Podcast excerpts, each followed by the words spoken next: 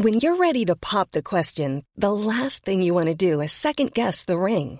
At Bluenile.com, you can design a one of a kind ring with the ease and convenience of shopping online. Choose your diamond and setting. When you find the one, you'll get it delivered right to your door. Go to Bluenile.com and use promo code LISTEN to get $50 off your purchase of $500 or more. That's code LISTEN at Bluenile.com for $50 off your purchase. Bluenile.com code LISTEN.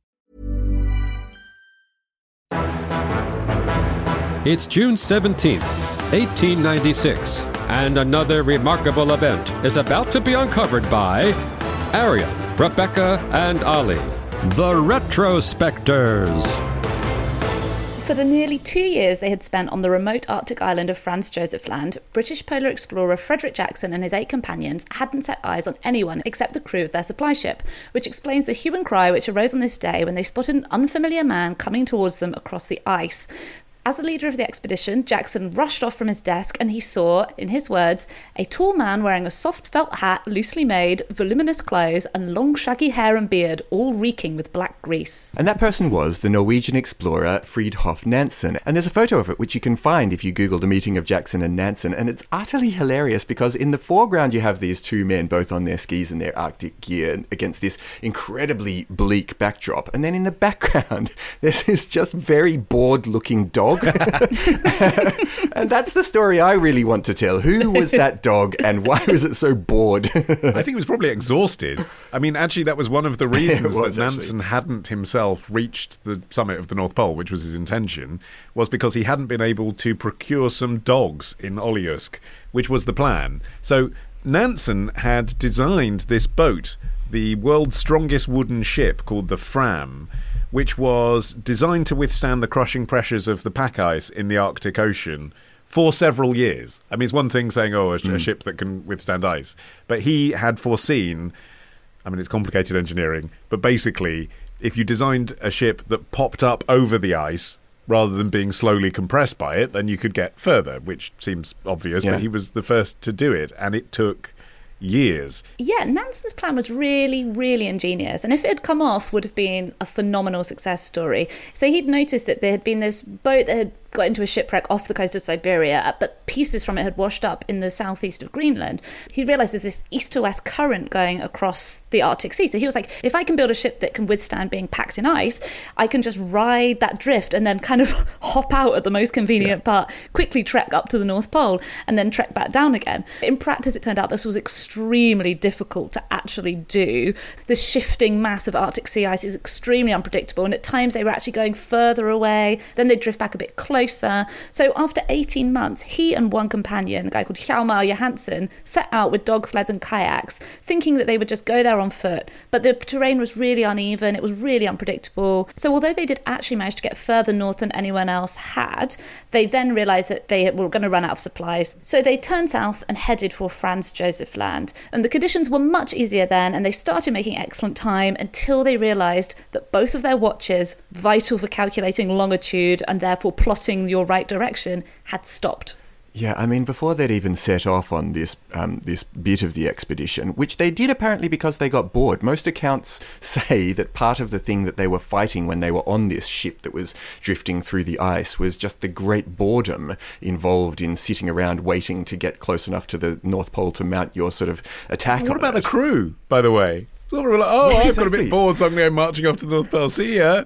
I mean, you know, crews, entire crews had died in these places through starvation and freezing temperatures. He left them all on the Yeah. ship.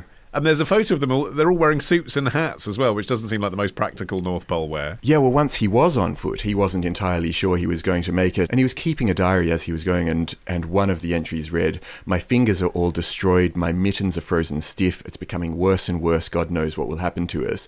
And really, you know, everything that could happen to them in that terrain and with those threats really did. I mean, they they faced uh, attacks by walruses and polar bears. They ended up having to eat their own dogs and feed their dogs to their other dogs. The most horrifying part was right at the end, though. So, what they were trying to do is, if you imagine Franz Josef Land as this chain of islands that's sort of going in a diagonal line from near the North Pole, going sort of south. And if you reach the bottom of it, it's not that far to go to Svalbard, which is this island north of Norway, part of Norway, and that's where they would sort right. of be in relative safety. So they arrived on the northernmost tip of Franz Josef Thinking, Land. by the way, that it was connected directly to the North Pole, right? They didn't realize it was an archipelago because they had speculative maps from cartographers who had never actually been there before. Yeah, and that was part of Frederick Jackson's mission was to find out whether there was a land link, which obviously it turned out there wasn't. So Nansen and Johansen finally arrived at the northernmost tip of Franz Josef Land in August, and they had to make the agonizing decision that the best thing to do would be to wait for the following spring Ooh, so that they would yeah. have the best conditions and the biggest chance of survival. So they just reached this chain of islands that they could just hop down and be home relatively soon, but because of the weather, they had to spend eight months living in a hole in the ground with a walrus skin for a roof. Well, it must be said the the hole that they were staying in was relatively luxurious given what they were working with. Probably not compared to Jackson's camp, which was called Elmwood in tribute to Alfred Harmsworth's house in Kent, because he was funded by the newspaper proprietor Alfred Harmsworth, who we discussed in our episode about the Daily Mail. The fact that he got up from his desk sort of tells you something about his conditions. but anyway, they did actually have a chimney that was improvised using snow and walrus bones. And you they... sound like those people who are annoyed that prisoners have PlayStation. yeah. and they, they spend their time reading sailing almanacs by the light of their blubber lamp. And this yeah. I found this detail fascinating on New Year's Eve. So at this point, they've been together for like over two years and they've been living in this hole in the ground for six months. Johansen noted that Nansen had finally adopted the familiar form of address. Until then, they had been calling each other Mr. Johansen and Professor Nansen. Oh, I love that. just, I mean, I guess on their deathbeds, it would just be a bit much, wouldn't it? yeah. Just like, let's allow ourselves to relax at this moment. But even so, the meeting between these two groups was by sort of a freak accident, actually. On the 17th of June, they had to stop and repair their kayaks, which had been attacked by, yep, you guessed it, walruses. So they're repairing their kayaks, and then suddenly Nansen hears what he thinks is the sound of dogs barking and of human voices, which I must say, I, I if I heard that, I think I just think it was some sort of you snow know, mirage. Yeah, but yeah, like I think it might be a hallucination. You've been eating dogs and walrus. But as it turned out, it was obviously Jackson, and the two had this incredibly polite encounter. One of them said, "You're Nansen." Nansen, aren't you? And he said, Yes, I'm Nansen. Which, I mean, maybe they're operating across a language divide as well. So No, but they'd met each other before. So Jackson says in his diary, before he said, Aren't you Nansen? He was like, Who is this guy? Oh, he didn't say that in his diary because, you know, obviously he's a, he's a Victorian. He said, his hair was very long and dirty. His complexion appeared to be fair, but dirt prevented me from being sure on this point. And his beard was straggly and dirty also. We shook hands heartily, and I expressed the greatest pleasure at seeing him. I inquired if he had a ship. No, he replied, My ship is not here. Rather sadly, I thought. Buck up. How embarrassing. He's lost his ship. it then struck me that his features, in spite of the black grease and long hair and beard, resembled Nansen, whom I had met once in London before he started in 1893. And I exclaimed, Aren't you Nansen? So there you go. So that's why. So it was it was from a position of That's surprise. quite a lot of inner monologue to be going through. There must have been a good ten minutes of just and no one speaking.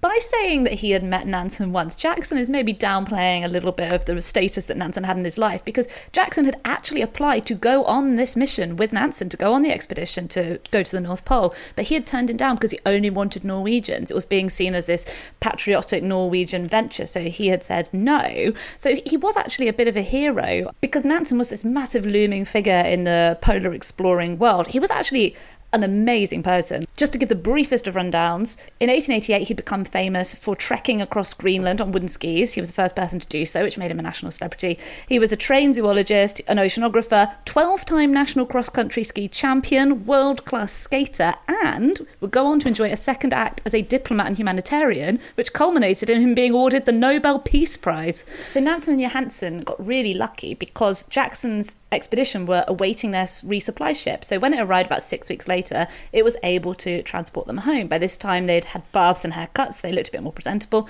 And so they landed at Vardo in Norway on the 13th of August. Everyone had pretty much assumed they were dead, yeah. by the way, so this was a big event in Norway.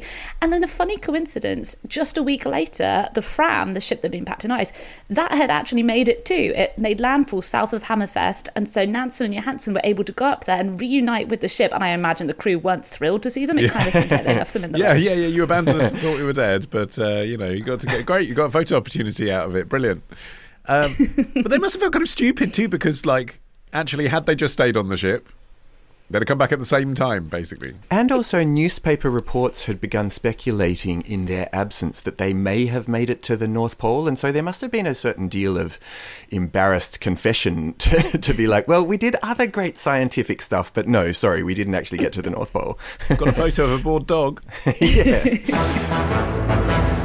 Next time. And he did, what was it, 400 paintings? But I mean, maybe he'd have done 1600 if he hadn't died at 10. Love the show? Support the show. Patreon.com slash retrospectors. Part of the ACAST Creator Network. Without the ones like you, who work tirelessly to keep things running, everything would suddenly stop. Hospitals, factories, schools, and power plants, they all depend on you. No matter the weather, emergency, or time of day, you're the ones who get it done. At Grainger, we're here for you with professional grade industrial supplies. Count on real time product availability and fast delivery. Call clickgrainger.com or just stop by. Grainger for the ones who get it done.